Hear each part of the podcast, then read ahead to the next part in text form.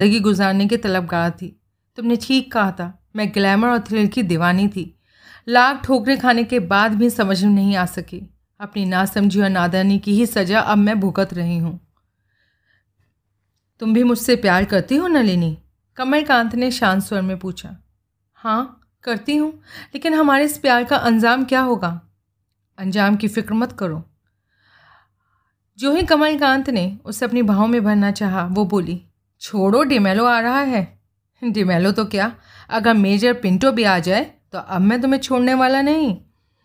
अब तो छोड़ो। तुम्हें छोड़ देने में खतरा है। अच्छा कैसे? तुम फिर से बम्बई भाग गई तो मैं क्या करूँगा?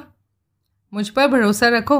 अगर मैं इस दफ़ा भागी तो तुम्हें साथ लेकर भागूँगी। नलिनी ने कहा, तनिक आगे झुककर उसे किस किया? फिर इससे पहले कि कमर कमलकांत उसे अपनी बाहों में दबोचता, वो तेज़ी से पीछे हटी और पलट कर इमारत की ओर दौड़ गई। कमलकांत खड़ा देखता रहा, जब तक कि वो उसकी आँखों से ओझल नहीं हो गई। फिर वो अपनी जीप में सवार हुआ और शहर की ओर लौट पड़ा। उस रात कमलकांत देर तक नलिनी के विचारों में खोया रहा। नींद में भी उसे नलिनी के ही सपने आते रहे। फलस्वरूप अगली सुबह वो देर से सोकर उठा और हर काम में देरी होती चली गई। सुबह साढ़े नौ बजे वो वर्कशॉप पहुँचा। जॉन सहित तीनों मैकेनिक में से कोई भी वहाँ नहीं पहुँचा था, जबकि वो तीनों वक्त के पाबंद थे और हमेशा नौ बजे आ जाया करते थे। तीनों के एक साथ गैर हाजिर होने को वो इत्तेफाक मानने के लिए तैयार नहीं था। उसे लगा, ज़रूर कहीं कोई गड़बड़ थी। खाश कमलकांत जान सकता था कि वो कोई मामूली गड़बड़ नहीं, बल्कि उसके खिलाफ भयानक षड्यंत्र का पहला संकेत था। उसने सोचा वर्कशॉप की सफ़ाई वगैरह करने के बाद वो उन तीनों की गैर हाजिरी की वजह का पता लगाने की कोशिश करेगा, लेकिन उसकी ये इच्छा पूरी नहीं हो सकी। आधे घंटे बाद स्थानीय टेलीग्राफ ऑफ़िस का डिलीवरी मैन आया और उसे एक टेलीग्राम देकर लौट गया। कमलकांत ने टेलीग्राम खोलकर पढ़ा। अमरजीत का असली नाम रहमान बेग है। शुरू में बंदरगाह पर लेबर रैकेटियर था, फिर शमशेर राणा के लिए काम करने लगा। शमशेर राणा ने देश से भागने के बाद भास्कर राव का दाया हाथ बन गया। वो बेहद चालाक और ख़तरनाक आदमी है। आजकल बम्बई में नहीं है। यशवंत राव बम्बई कमलकांत ने टेलीग्राम दो बार पढ़ा। अपने पुराने दोस्त यशवंत राव की तत्परता की मनी मन प्रशंसा करते हुए उसने टेलीग्राम मोड़कर जेब में रख लिया। हालाँकि इस टेलीग्राम ने सिर्फ़ उसके पूर्वानुमान की पुष्टि ही की थी, लेकिन इस बात का पक्का सबूत था कि रहमान बेग उर्फ़ अमरजीत और भास्कर राव का आपस में गठजोड़ था। साफ़ तौर पर उनके इस आपसी गठजोड़ की बुनियादी वजह शमशेर राणा था और ये बात अपने आप में अजीब लगने वाली भी नहीं थी, क्योंकि पुराने वक्तों में अनेक बदमाश शमशेर राणा के लिए काम कर चुके थे। लेकिन कमलकांत को ये बात बड़ी अजीब लगी कि शमशेर राणा का ही नाम क्यों हर बार सामने आ रहा था, जबकि ऐसा होने की तो कोई वजह उसे समझ नहीं आ रही थी। उस शैतान को देश छोड़कर भागे करीब पाँच साल हो चुके थे और कोई नहीं जानता था कि वो कहाँ था और किस हाल में था। कमलकांत इस बारे में विचार कर ही रहा था कि उसके ऑफ़िस के बाहर एक जीप आकर रुकी। कुछ समय, कुछ क्षणों के बाद इंस्पेक्टर डिसूजा भीतर दाखिल हुआ। उसका भारी सुर्ख चेहरा गुस्से से तमतमा रहा था और आँखों से चिंगारियाँ चिंगारियाँ सी निकल रही थी। चिंगारियाँ सी निकल रही थी। मैं पूछता हूँ, तुम आखिर अपने आप को समझते क्या हो? मैं तुम्हें ले जाकर हवालात में बंद कर दूँगा। कमलकांत चकराया, क्यों? मैंने ऐसा क्या गुनाह कर दिया? तुमने गोमेश की बेइज्जती की है, उसे धमकी दी है।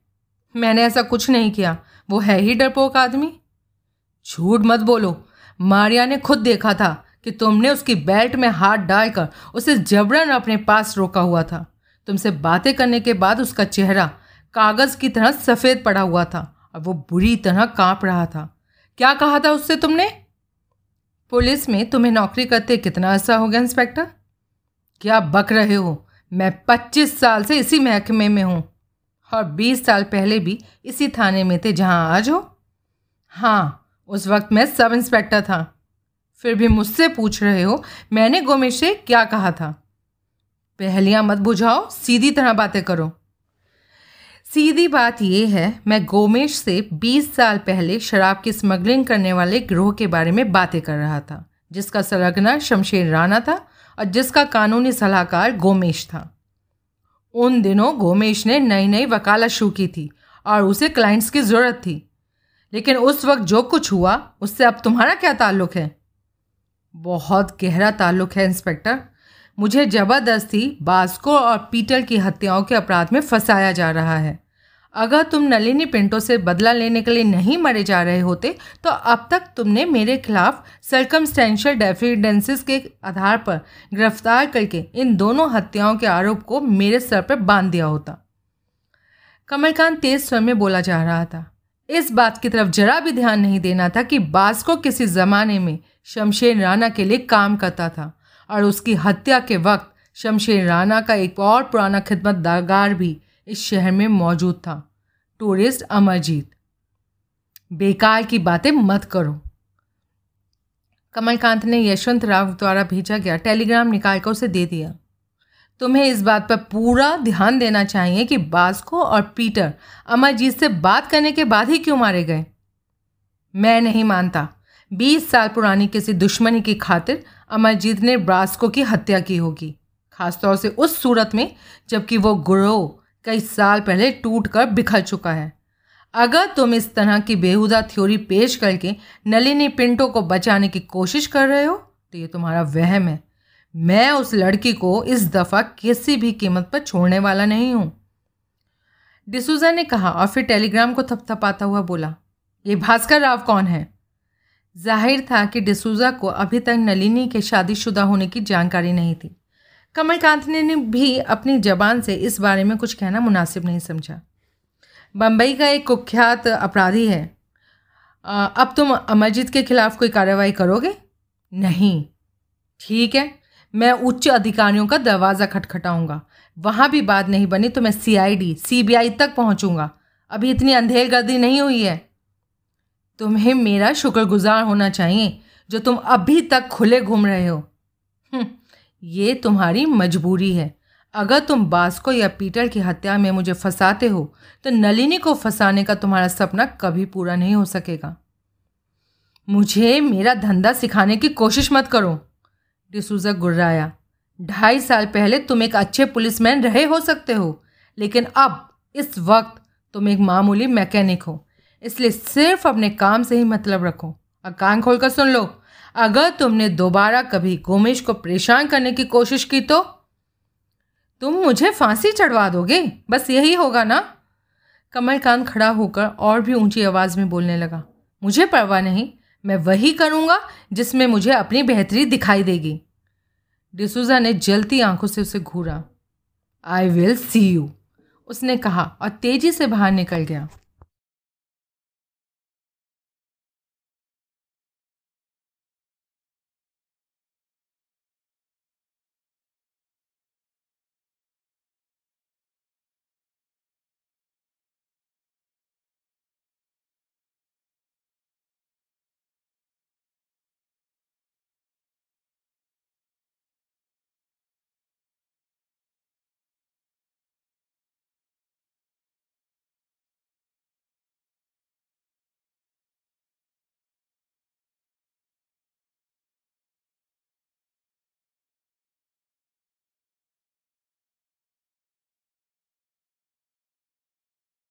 कमलकांत ने सिगरेट जला ली और ऑफ़िस में चहलकदमी करने लगा।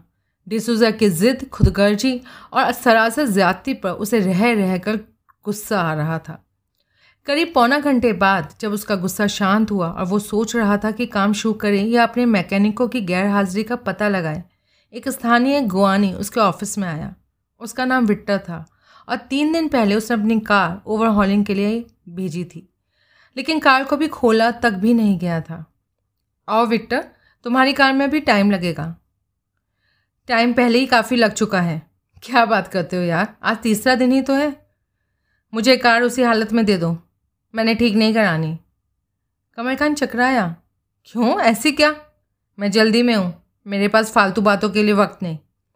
कमर खान ने अपने डेस्क की दराज से कार की चाबियाँ निकाल कर उसे दे दी। विट्टा कार लेकर चला गया। लेकिन उसका व्यवहार कमर खान को बड़ा ही अजीब लगा था। वो इस बारे में सोच ही रहा था कि टेलीफोन की घंटी बजने लगी। उसने रिसीवर उठाया। कमलकांत दूसरी ओर से बोलने वाला एक और स्थानीय गुआनी था जिससे वह स्पेयर पार्ट्स खरीद खरीदा करता था। तुम्हारी तरफ़ चौंतीस सौ रुपये की एक मेरी पेमेंट बकाया है। हम्म, हाँ है। मेहरबानी करके मुझे उसका चेक भिजवा दो।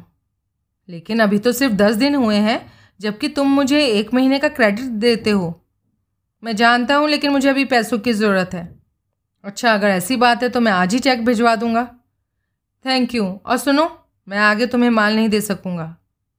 क्यों? सॉरी ये मैं बता नहीं सकता। और उसने फ़ोन रख दिया। कमलकांत ने भी रिसीवर यथास्थान रख दिया। उसके चेहरे पर विचारपूर्ण भाव थे। पहले बिटर फिर ये। वो मुस्कुराया। अजीब इत्तेफाक था। लेकिन अगले एक घंटे के अंदर उसके तीन और क्रेडिटर्स ने अपनी बकाया रकम की फ़ोन पर फ़ौरन मांग की।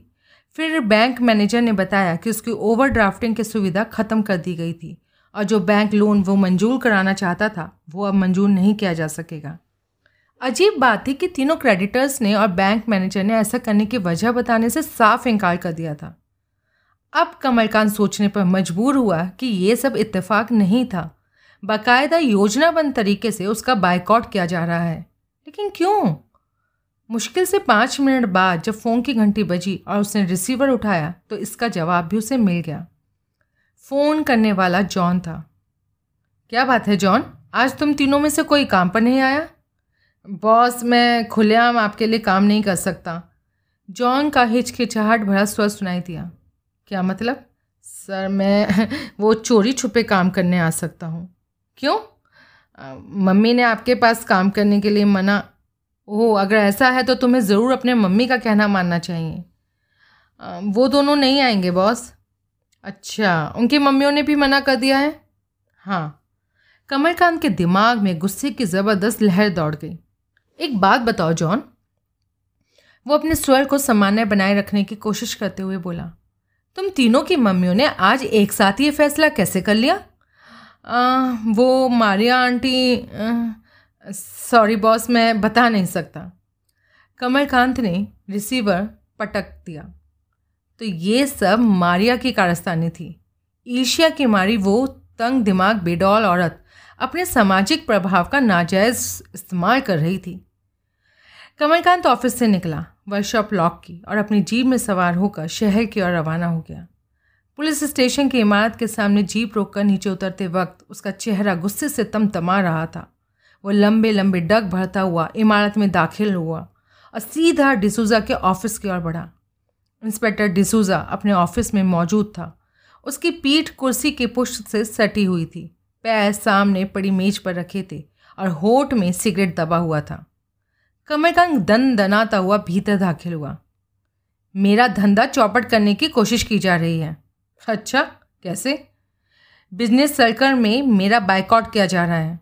लेकिन ऐसा तो कोई कानून नहीं है कि कोई व्यक्ति एक ही दुकान से सौदा खरीदे या कोई दुकानदार एक व्यक्ति को ही अपना सौदा देता रहे। कमलकांत मेज पर हाथ रखकर आगे झुक गया। लेकिन मैं अपना बाइकआउट किए जाने की वजह जानना चाहता हूँ। डिसूजा ने उपहास पूर्वक उसकी ओर देखा और फिर अपने पैर मेज से उतारकर कुर्सी से उठ गया। तो फिर उन्हीं लोगों से जाकर पूछो।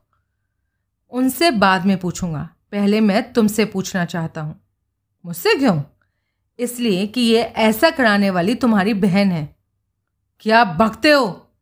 डिसूजा दहाड़ा और अपना भारी हाथ का झापड़ उसके मुँह पर दे मारा। कमलकांत का रोम रोम गुस्से से जल उठा। उसके हाथ खुद ब खुद मुट्ठियों की शक्ल में भिज गए और वो मेज़ की बगल से गुजर कर उसकी ओर बढ़ा। आओ आओ, मुझ पर हाथ उठाओ, ताकि मैं तुम्हें फ़ौरन शूट कर सकूँ। डिसूजा हिंसक स्वर में बोला। कमलकांत ठिटक गया, वो जानता था, डिसूजा कोरी धमकी नहीं दे रहा। अगर उसने हाथ उठा दिया तो डिसूजा सचमुच उसे शूट कर देगा। इस वक्त बाजी तुम्हारे हाथ में है, डिसूजा। वो अपनी मुठ्ठियाँ खोलकर उंगलियों को परस पर रगड़ता हुआ बोला, लेकिन एक दिन मैं तुम्हें घुटनों के बल गिड़गिड़ाने पर मजबूर कर दूँगा। हाँ वो दिन तुम्हारी ज़िंदगी में कभी नहीं आएगा। मेरी सलाह मानो, अपना ताम झाम बेच के शहर से भाग जाओ। अब तक ऑफ़िस के बाहर कई पुलिसमैन आ खड़े हुए थे। कमलकांत ने चुनौती भरी निगाहों से उसे घूरा और पलट कर बाहर निकल गया। पुलिस स्टेशन से बाहर आकर वो जीप में सवार हुआ और फ्लैट की ओर रवाना हो गया। अपने फ्लैट में पहुंचकर वो निढाल सा सोफे पर पड़ गया। क्रोध, निराशा और मानसिक तनाव के कारण उसका बुरा हाल था। उसे अपनी हालत पिंजरे में बंद उस चूहे जैसी महसूस हुई, जिसे बिल्लियों ने इस बुरी तरह घेर रखा था कि वो उनसे रह, उनके रहम का महताज बनकर रह गया था। शहर छोड़ जाने का मतलब था हार मान लेना, और इस शहर में अब वो शांति से रह नहीं सकता था, क्योंकि हालात उसके और नलिनी के एकदम खिलाफ थे। वो लड़कर भी नहीं जीत सकता था, क्योंकि उसके रोज़गार पर हमला करके उसकी बुनियाद हिला दी गई थी। देर तक किसी विचार संघर्ष में फंसे और अलसाए से पड़े कमलकांत को नींद आ गई। नींद में ही उसने अपनी खिड़की के नीचे से गुजरते फायर ब्रिगेड के सायरन की आवाज़ सुनी, लेकिन इस शोर से वह पूरी तरह नहीं जागा। उसे लगा कि उसके सपने का ही हिस्सा है। थोड़ी देर बाद उसका दरवाज़ा ज़ोर से भड़बड़ाया गया। वो हड़बड़ाता सा उठा और दरवाज़ा खुला। बाहर रोज़ी खड़ी थी। उसका चेहरा फक पड़ा हुआ था। आँखें दहशत से फटी जा रही थी। कमल, मैंने अभी सुना है। आराम से बताओ, क्या सुना है? तुम्हारी वर्कशॉप जलकर राख हो गई। कमलकांत को लगा मानो किसी ने उसके दिल पर भारी घूसा दे मारा था। उसे अपनी आँखों के आगे अंधेरा सा छा गया प्रतीत हुआ। उसे दोनों हाथों से चौकट का सहारा लेना पड़ा। ये ये कब हुआ? करीब आधा घंटा पहले। सूचना देने के लिए धन्यवाद, रोज़ी। तुम देखने नहीं जाओगे? हम्म, कोई फ़ायदा नहीं। शायद तुम पता लगा सको कि आँख कैसे लगी थी। कमलकांत का चेहरा पत्थर की तरह कठोर हो गया। मैं जानता हूँ आँख कैसे लगी थी लेकिन ये नहीं जानता कि भुजेगी कैसे। वर्कशॉप इंश्योर्ड थी? हम्म, लेकिन इसके भुगतान अकेली बीमा कंपनी ही नहीं करेगी। तुम जाओ रोज़ी। कमलकांत ने धीरे से दरवाज़ा बंद कर लिया और उसे पीठ सटाकर खड़ा हो गया। वो अपने दाएँ हाथ का घूसा बाई हथेली पर मारता हुआ बड़बड़ाया। हरामजादो, तुम्हें इसकी कीमत चुकानी पड़ेगी। मैं गिंग गिंग कर बदला लूँगा। कमलकांत पिछले आधे घंटे से अपनी खिड़की के पास खड़ा था। सूर्यास्त हो चुका था और वो रात का अंधकार फैलने का इंतज़ार कर रहा था। इस आधा घंटे में उसने दो बातें नोट की थी। अमरजीत की काली वैन टापुओं वाले पुल की दिशा से आकर कैंपिंग पार्क में दाखिल हुई थी। दूसरी नीली कमीज और सफ़ेद पैंट पहने एक अपरिचित आदमी को उसने सड़क पर चहलकदमी करते देखा था। पलकट में वो लापरवाह नज़र आता था, लेकिन खिड़की के नीचे से गुजरते वक्त वो चोर निगाहों से उसकी ओर देखना नहीं भूलता था। इसका सीधा सा मतलब था कि उसे वॉच किया जा रहा था, और वो आदमी पुलिस का नहीं था, क्योंकि तमाम स्थानीय पुलिसमैन को वो पहचानता था। कमलकांत ठीक आठ बजे अपने फ्लैट से निकला, नीचे पहुँचा और पुल की ओर चल दिया। नीली कमीज़ वाला वेलकम रेस्टोरेंट के सामने खड़ा खिड़की से रोज़ी की तरफ़ ताक रहा था। उसके देखे जाने से बेखबर रोज़ी अपने काम में व्यस्त थी। कमलकांत उस आदमी के पास पहुँच कर रुका। मैं जोसेफ की बार में जा रहा हूँ और विमल वर्मा से कहना मैं उससे मिलना चाहता हूँ। नीली कमीज़ वाला आदमी एक पल के लिए चौंका, फिर धूर्तापूर्वक मुस्कुरा दिया। ठीक है, मैं शिवोली होटल में उसे सूचित किए देता हूँ। कमलकांत आगे बढ़ गया। जोसेफ की बार में पहुँचा। बियर मिलेगी जोसेफ? या तुमने भी मेरा बाइकआउट कर दिया है? मैं लानत भेजता हूँ बाइकआउट करने वालों पर। तुम मेरे दोस्त हो कमल और हमेशा रहोगे। वर्कशॉप के बारे में जानकर बहुत दुख हुआ। कुछ पता लगा आँख कैसे लगी थी? और बियर की एक बोतल और गिलास काउंटर पर रख दिया। कमलकांत ने स्थिर निगाहों से उसकी ओर देखा। आग लगने की वही वजह है जो तुम समझ रहे हो जोसफ? तुम्हारी वर्कशॉप का जलना इस बात का सबूत है कि लोग किस हद तक कमीने हो सकते हैं। कमर खान ने बियर की बोतल और गिलास उठा लिया। मैं पिछले कमरे में जा रहा हूँ। अगर मुझसे मिलने कोई आए तो उसे वहीं भेज देना। जोसफ ने सहमति सूचक सर हिला दिया। कमर खान पिछले कमरे में पहुँचा। कमरे में अंधेरा था। उसने लाइट ऑन करने का उपक्रम नहीं किया। वो खिड़की के पास जाकर कोई तीस फुट नीचे खाड़ी के काले पानी को ताकने लगा। उसे याद था। पिछली दफ़ा वो इस कमरे में तब आया था, जब कोई तीन महीने पहले फैनी के नशे में धुत चार हिप्पियों ने यहाँ इतना उधम मचाया था कि फर्नीचर तोड़ डाला और खिड़की की सलाखें उखाड़ फेंकी थी।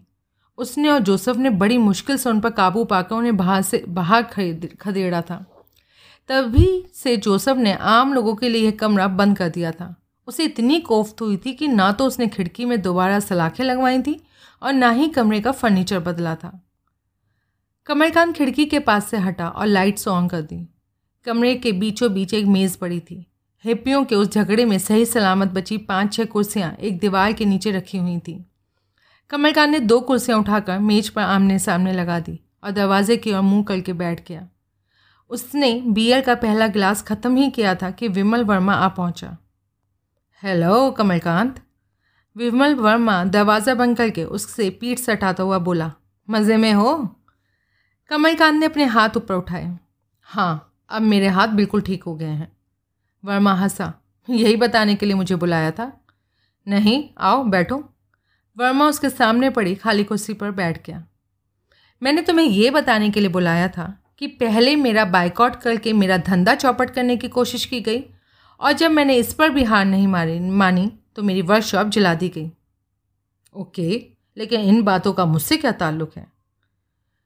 तुमने डिसूज़ा और इस शहर के तमाम संपन्न लोगों ने मुझे हर तरफ़ से घेर कर बेबस कर दिया है। अब जबकि बाकायदा जंग छिड़ ही गई है तो मैं भी मुँह तोड़ जवाब देना चाहता हूँ। और ऐसा करने में मेरी मदद चाहते हो? नहीं, मैं जानता हूँ, तुम मेरी मदद नहीं करोगे। अपनी मदद मैं खुद ही करूँगा। तुम्हारे साथ जो कुछ हुआ उसके लिए मुझे तुमसे हमदर्दी है कमलकांत, लेकिन जो कुछ तुम करना चाहते हो, वो समझदारी नहीं है। तुम कानून को अपने हाथ में लेने की बेवकूफ़ी कर रहे हो। हम्म, जिस कानून की दुहाई तुम दे रहे हो वो सिर्फ़ मुझ पर ही लागू क्यों होता है? मुझे ज़बरदस्ती गुनाहगार करार देकर तबाह करने वालों पर लागू क्यों नहीं होता? तुम इतने ज़्यादा बौखला गए हो कि हालात को समझ नहीं पा रहे हो। मैं जानता हूँ हालात पूरी तरह मेरे खिलाफ हैं। बास्को मैं बता चुका हूँ, बास्को की हत्या से मुझे ज़रा भी मतलब नहीं है। मेरी दिलचस्पी सिर्फ़ पीटर में है। बास्को और पीटर की हत्या के मामलों को अलग अलग नहीं किया जा सकता। मुझे इसलिए अभी तक गिरफ़्तार नहीं किया गया क्योंकि सर्कमस्टेंशियल एविडेंसेस के अलावा मेरे खिलाफ कोई ठोस सबूत नहीं है। कमलकांत रूखे स्वर में बोला, दूसरे डिसूजा पर नलिनी पिंटो का भूत सवार है। वो नलिनी को फंसाने के लिए इस कदर मरा जा रहा है कि असलियत की तरफ़ देखना तक नहीं चाहता। और उसकी बहन मारिया, उसने तो पूरे शहर को मेरे खिलाफ भड़का दिया है, क्योंकि वो नलिनी से बेहनता नफरत करती है और मैं मैं नलिनी को प्यार करता हूँ। वर्मा ने उसे हैरानगी से देखा। तुम नलिनी को प्यार करते हो? हाँ तुम इसमें कोई एतराज़ है? नहीं, लेकिन अब तुम्हारी नीयत का अंदाज़ा मैं आसानी से लगा सकता हूँ। तुम बिल्कुल वैसा ही करना चाहते हो जैसे हिंदी फ़िल्मों में हीरो को करते दिखाया जाता है। क्या मतलब? मतलब तुम अपनी महबूबा और उसके ऊपर लगे इल्ज़ाम को झूठा साबित करने और शहर के लोगों की हमदर्दी दोबारा पाने के लिए हथियारों का पता लगाओगे, ताकि तुम अपनी महबूबा के साथ चैन से रह सको और अपनी जली हुई वर्कशॉप की जगह एक नई वर्कशॉप खड़ी कर सको। बाय द वे तुम नलिनी से कितना प्यार करते हो? बेहिनता मेरा भी यही ख्याल था। तुम शायद ये समझने की बेवकूफ़ी कर रहे हो कि मैं नहीं जानता नलिनी भास्कर राव की बीवी है। तुम, तुमने इस बारे में इंस्पेक्टर डिसूजा को भी बता दिया है? कमलकांत ने आशंकित स्वर में पूछा, नहीं, अलबत्ता डिसूजा ने अमरजीत के बारे में तुम्हारी छानबीन की बात मुझे ज़रूर बताई थी। तुम खामा खां टेलीग्राम के पचड़े में पड़े। अमरजीत में अगर तुम्हारी इतनी ही दिलचस्पी थी तो मुझसे कहते। मैं तुम्हें उसके बारे में बता देता। अगर तुम बास्को और पीटर की हत्याओं का आरोप किसी और के सर पर मरना चाहते हो तो उससे बढ़िया शिकार तुम्हें नहीं मिल सकता। वो बम्बई का एक बड़ा पुराना कुख्यात अपराधी है। हत्या से पहले वो बास्को और पीटर के साथ देखा भी गया था। वो बिल्कुल सही शिकार है। अगर मेरा ख्याल गलत नहीं है तो तुम उसी को बलि का बकरा बनाना भी चाहते हो? तुम्हारा ख्याल बिल्कुल सही है कमलकांत सर लहजे में बोला। मैं उससे कबूल करा कर रहूँगा कि बास्को और पीटर की हत्याएँ उसी ने की थी। लेकिन तुम नहीं जानते कि भास्कर ने उसे सिर्फ़ अपनी बीवी नलिनी पर निगाह रखने के लिए यहाँ भेजा है, और मैं तुम्हें अमरजीत तक नहीं पहुँचने दूँगा। क्यों? क्योंकि मैं नहीं चाहता किसी औरत की खातिर तुम शहर में बदअमनी और आतंक का माहौल पैदा करो। तुम मुझे रोक नहीं सकते। उसका इंतज़ाम किया जा चुका है। वर्मा बोला, एक सब इंस्पेक्टर बाहर तुम्हारी गिरफ्तारी के वारंट सहित मौजूद है। और तेज़ी से बढ़कर दरवाज़ा खोल दिया। एक बावर्दी सब इंस्पेक्टर दो पुलिसमैन सहित बाहर मौजूद था। कमलकांत को हार, साक्षात नज़र आने लगी थी, लेकिन वो आखिरी हद तक लड़ने का दृढ़ निश्चय कर चुका था और इतनी जल्दी हार मानने के लिए वो कतई तैयार नहीं था। उसने पलक झपकते जितनी देर ही, जितनी देर में ही अपना कर्तव्य निश्चित कर लिया। उसने बीएल की बोतल उठाकर कमरे में जल रहे एक इकलौते बल्ब की ओर खींच मारी। अगले ही क्षण कमरे में अंधेरा छा गया। फिर इससे पहले कि वर्मा या पुलिस वाले संभल पाते, कमलकांत बीच में पड़ी मेज़ को दरवाजे की ओर उछाल कर खिड़की की तरफ़ छलांग लगा चुका था। वो भाग रहा है, उसे रोको! वर्मा चिल्लाया। लेकिन अंधेरे में मेज की बाधा पार करके जब तक वो खुद या कोई पुलिसमैन खिड़की के पास पहुँचता, कमलकांत नीचे कूद चुका था।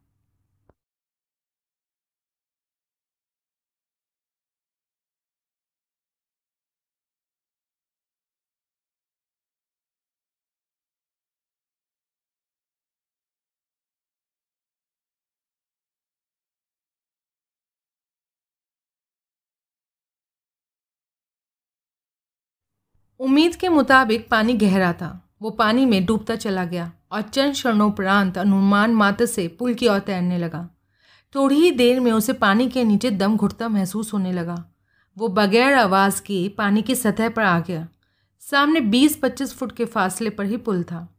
जोसेफ की बाल की ओर से विमल वर्मा के चिल्लाने की आवाज़ उसे साफ़ सुनाई दे रही थी। वो टॉर्चें मंगा रहा था।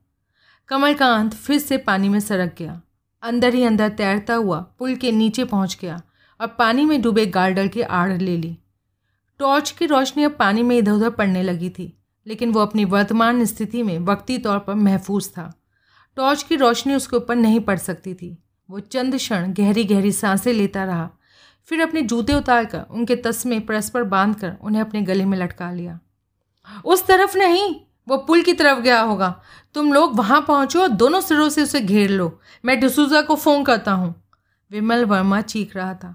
नहीं, जोसेफ का भारी स्वर सुनाई दिया। मैंने अभी अभी उसे इस तरफ़ जाते देखा है। मेरी एक किश्ती उधर खड़ी रहती है। वो ज़रूर उसी और भागा होगा। विमल वर्मा ने चीख कर अपने आदमियों को पुल की ओर से वापस बुलाया। वे उल्टे पैरों वापस दौड़ गए। कमलकांत ने मन ही मन जोसेफ को धन्यवाद दिया। जब विमल वर्मा को किश्ती नहीं मिलेगी तो उसे यकीन आ जाएगा कि कमलकांत दलदली इलाके की ओर भाग गया था। क्योंकि उसे इस वक्त, इस बात की कोई जानकारी नहीं होगी कि जोसेफ के पास कभी कोई किश्ती थी ही नहीं। कमलकांत जानता था कि वर्तमान स्थिति में वापस शहर में जाना खुदकुशी करने जैसा था। वहाँ कोई उसे पनाह देने वाला नहीं था। सारे शहरी उसके खिलाफ थे और पुलिस उसे चप्पे चप्पे पर तलाश करेगी। उसने तय किया कि वो चौथे टापू पर जाएगा।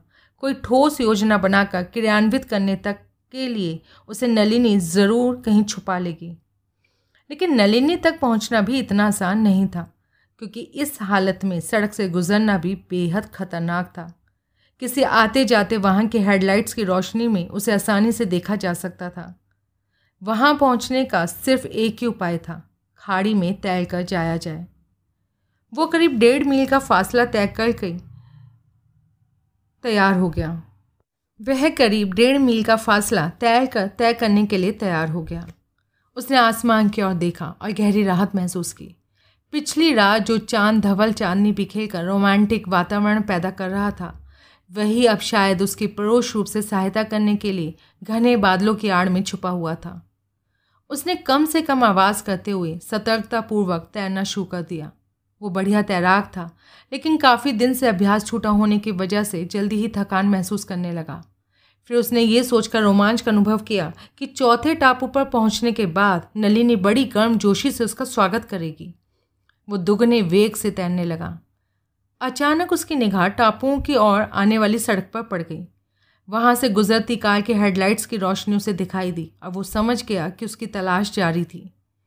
थकान और चिंताओं के बावजूद नलिनी से मिलने का विचार उसके अंदर नवीन उत्साह बहता जा रहा था। वो अपनी कल्पना किसी कहानी के ऐसे नायक के रूप में कर रहा था, जो अचानक खतरों के बीच से गुजरकर अपने उस प्रेमिका से मिलने जा रहा था, जिसे उसके बाप ने कड़े पहरे में किले के अंदर कैद कर रखा था। अंत में जब वो चौथे टापू पर पहुँचा तो थक कर चूर हो चुका था। वो कुछ देर किनारे किनारे पर पड़ा, सुस्ताता रहा, फिर अपने जूते पहनकर उठा। उसने अंधेरे में आँखें फाड़ फाड़ कर पहले आसपास देखा, फिर इमारत की ओर देखने की कोशिश की, लेकिन कहीं भी बंदूकधारी डिमोलो की उपस्थिति का आभास नहीं मिला। वो सतर्कतापूर्वक इमारत की ओर चल दिया। अब उसे एक नई समस्या ने घेर लिया था। इतनी बड़ी इमारत में अन्य किसी का ध्यान आकर्षित किए बगैर नलिनी तक कैसे पहुंचेगा? उसे इस बात की कोई जानकारी नहीं थी कि नलिनी का कमरा कौन सा था। वो नारियल के पेड़ों के झुरमुट के पास रुककर सोचने की कोशिश करने लगा कि समस्या से कैसे निपटा जाए। सहसा उसके कंधे पर एक भारी हाथ पड़ा। फरमाइए, आपकी क्या सेवा की जाए? बड़े ही शिष्ट स्वर में पूछा गया था। कमलकांत एकदम फिरकी की तरह घूम गया। इस आवाज़ को वो पहले भी सुन चुका था। वो फ़ौरन पहचान गया, इस आवाज़ का स्वामी भास्कर राव था। हालाँकि अंधेरा होने की वजह से उसे वो साफ़ दिखाई नहीं दे रहा था। क, क, कुछ नहीं मैं यूँ ही इधर आ गया था। कमलकांत बौखलाता सा बोला और बहुत जल्दी समझ गया कि उसका जवाब मूर्खतापूर्वक था। भास्कर राव ने ठाका लगाया। उसने अपना सिगरेट लाइटर निकाल कर जलाया और कमलकांत के चेहरे पर रोशनी डाली। तुम्हें पहले भी कहीं देखा है? मैं आसानी से किसी का चेहरा नहीं भूलता। हो याद आया। तुम मैकेनिक हो। शिवोली के बाहर तुम्हारी वर्कशॉप है। फिर लाइटर बुझा दिया। कहो, क्या चाहिए मिस्त्री साहब? नलिनी कमलकांत फंसी सी आवाज़ में बोला, देखो मिस्त्री साहब, बेशर्मी की भी हद होती है। तुम रात में आकर एक पति से कह रहे हो कि उसकी पत्नी से मिलना चाहते हो? खैर, मैं तंग दिल आदमी बिल्कुल नहीं हूँ। कमलकांत के मुँह से आवाज़ नहीं निकली। भास्कर राव की अप्रत्याशित मौजूदगी ने उसे बुरी तरह बौखला दिया था। तुम्हारा नाम क्या है? भास्कर राव ने पूछा नलिनी कहाँ है? कमलकांत ने पुनः मूर्खतापूर्ण सा प्रश्न किया, उससे भी मिलवा दूँगा? कमलकांत ने बेहद बेचैनी सी महसूस की। उसे लगा, जल्दी ही कोई और भयानक घटना होने वाली थी। तुम तुम यहाँ क्या कर रहे हो भास्कर? ओहो तो तुम भी मेरा नाम जानते हो? रहमान, यहाँ आओ। चंद क्षणोपरांत एक आदमी नारियल के पेड़ों के झुरमुट से निकलकर उसके बगल में आ खड़ा हुआ। जरा टॉर्च जलाकर देखो।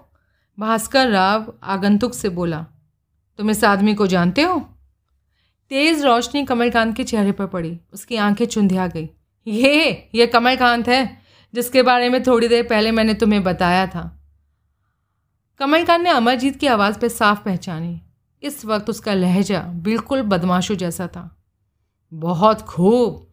बड़े मज़ेदार आदमी हो तुम।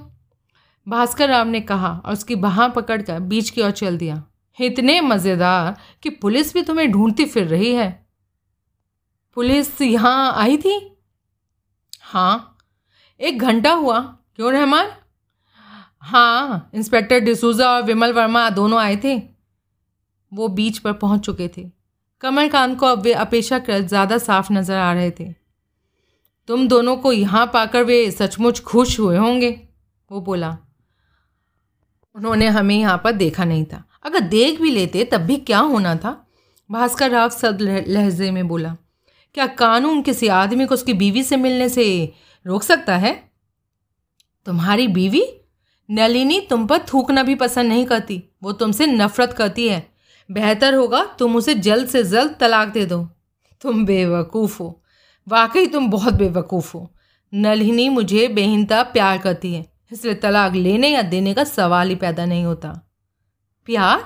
नलिनी ने तुमसे कभी प्यार नहीं किया। वो तुमसे हमेशा नफरत करती रही है और तुम उसकी मजबूरी का फ़ायदा उठाते रहे हो। बको मत। नलिनी आ रही है, उसी से पूछ लेना। सारी असलियत तुम्हें बता देगी। कमलकांत ने इमारत की दिशा में देखा। अंधेरे में एक मानव आकृति आती दिखाई दी। नज़दीक आने पर उसने पहचाना, नलिनी ही थी। कल वाली मैक्सी पहने वो बड़ी शान से चलती हुई आ रही थी। वो उनके पास आकर रुकी। कमलकांत को देख कर झटका लगा कि उसकी मौजूदगी से नलिनी को ज़रा भी ताजुब नहीं हुआ था। हेलो, एक सिगरेट दो डालने उसने लापरवाही से कहा, फिर भास्कर राव से बोली। भास्कर राव ने सिगरेट का पैकेट और लाइटर उसे दे दिया। नलिनी ने सिगरेट जलाकर दोनों चीज़ें उसे वापस लौटा दी। और फिर सिगरेट का गहरा कश लेकर वो कमलकांत के चेहरे पर धुआँ छोड़ती बोली, मैं जानती थी तुम ज़रूर आओगे। मुझे छुपने के लिए एक जगह चाहिए थी कि जब तक कि कमलकांत बोला। नलिनी ने कह कहा लगाकर उसे बीच में ही रोक दिया। हमारे घर में ऐसा कोई बिल नहीं है जहाँ तुम्हें छुपाया जा सके कमलकांत को एकाएक अपने कानों पर विश्वास नहीं हुआ। फिर उसे वो बातें याद आईं जिसे वो शुरू से ही महसूस करता हुआ आ रहा था। नलिनी अपने पति भास्कर राव से भयभीत थी और उसकी मौजूदगी में नलिनी के हालात एक कैदी जैसी थी। मैं तुमसे अकेले में कुछ कहना चाहता हूँ, वो बोला। ज़रूर आओ। नलिनी ने लापरवाही से कहा और एक तरफ़ चल दी। वो आठ दस गज के फासले पर जा रुकी। कमलकांत उसके पास पहुँचा। भास्कर यहाँ क्या कर रहा है? क्या मतलब? वो मेरा पति है? कमलकांत मानो आसमान से गिरा। लेकिन तुमने तो कहा था कि उससे नफरत करती हो तलाक लेना चाहती हो। हम्म, मैं उसके साथ बम्बई जाने वाली हूँ। क्यों? लेकिन हम दोनों का क्या होगा?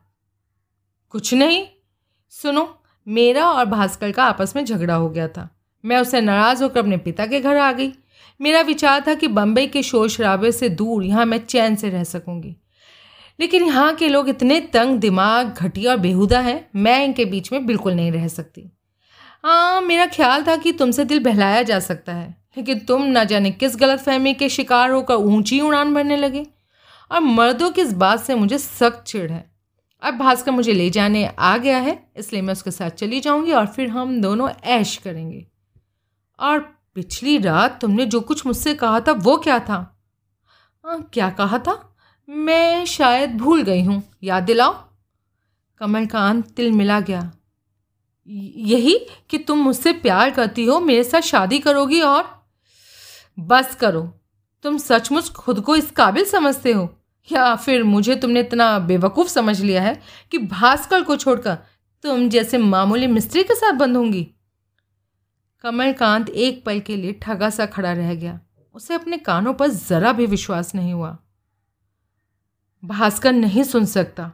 तुम मुझे असलियत बता दो तो फिर मैं भी तुम्हारे इस नाटक में शामिल हो जाऊँगा। और उसकी बाहों पर हाथ रख दिया। नलिनी, कह दो ये सब झूठ है। भास्कर को दिखाने के लिए नाटक है। बको मत। दफ़ा हो जाओ। नलिनी उसे धकेल कर भास्कर की ओर बढ़ गई। स्विमिंग करोगे डार्लिंग श्योर। भास्कर राम ने कहा। फिर कमलकांत के मुँह करके डपटता हुआ बोला, अब तुम यहाँ से दफ़ा हो जाओ, मिस्त्री की दम। दफ़ा होकर कहाँ जाऊँ? कमलकांत विवश होकर बोला, पुलिस मुझे ढूंढ रही है। अच्छा होगा कि पुलिस तुम्हें पकड़ ले या शूट कर दे। नलिनी बोली, कम से कम मेरा सर खाने तो तुम दोबारा यहाँ नहीं आओगे। कमलकांत के दिमाग में गुस्से की ज़बरदस्त लहर दौड़ गई। उसका जी चाहा कि गिलगिट की तरह रंग बदल बदलती इस फरेबी औरत की गर्दन तोड़ डाले, ताकि ये दोबारा कभी किसी के जज्बात के साथ ना खेल सके। नलिनी मैक्सी उतार चुकी थी। उसके जिस्म पर मौजूद स्विमिंग सूट से ज़ाहिर था कि वो स्विमिंग के इरादे से ही वहाँ आई थी। भास्कर राव भी अपने कपड़े उतार चुका था। नलिनी अपने नितंबों में मादक उतार चढ़ाव पैदा करती हुई उसके पास पहुँची। कम ऑन डार्लिंग उसने भास्कर का हाथ पकड़ा। After swimming we will have real fun here on the sand Kamalkant ने नफरत से रेत पर थूक दिया। You dirty bitch you swine You you dare call me bitch Rahman Bhaskar दहाड़ा इस मिस्त्री का बच्चे का दिमाग दुरुस्त कर दो। अमरजीत ने अपनी बुशर्ट के नीचे पीठ के इर्द गिर्द लिपटी, मोटरसाइकिल की चैन खोली और कमलकांत की ओर बढ़ा। कमलकांत समझ गया कि वहाँ एक पल भी ठहरना खतरनाक था। वो पलटा और अंधाधुंध भाग खड़ा हुआ। पकड़ो, भागने ना पाए। और अमरजीत तेज़ी से उसके पीछे लग गया।